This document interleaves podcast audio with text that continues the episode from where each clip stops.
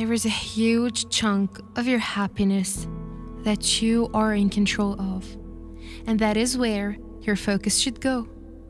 The human brain is such a powerful tool. If you use it wisely, it will work in your favor.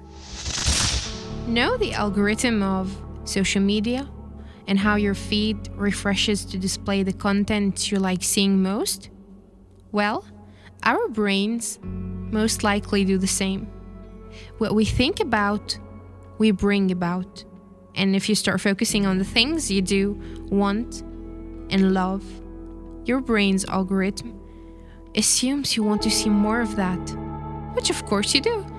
50% of our happiness is based on genetics and 10% on circumstances, leaving 40% of our happiness in our own control. Your brain grows according to what you feed it.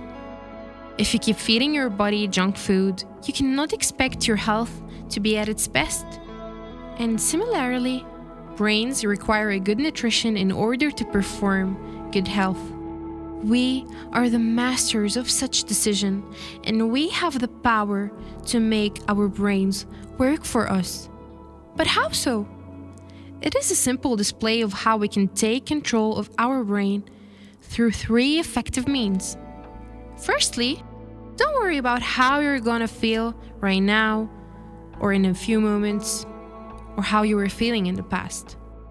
Remember that every day is a new chance to create a healthy space for you to think. Stop dwelling over the past because it is something you cannot change. Stop worrying about the future because you cannot control it either. You stand still in the present, and that is all you can do to live.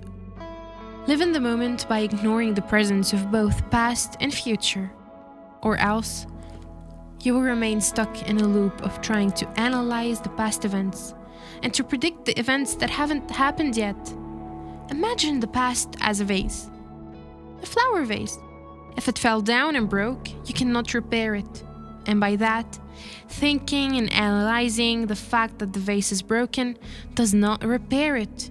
You can get up right now, right this moment, get yourself some glue, and reform the pieces together.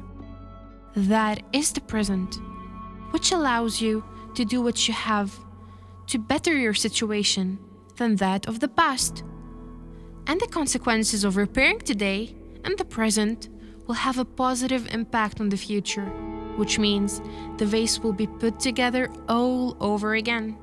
But overthinking the fact that the vase could break again will not prevent preventing from doing it so.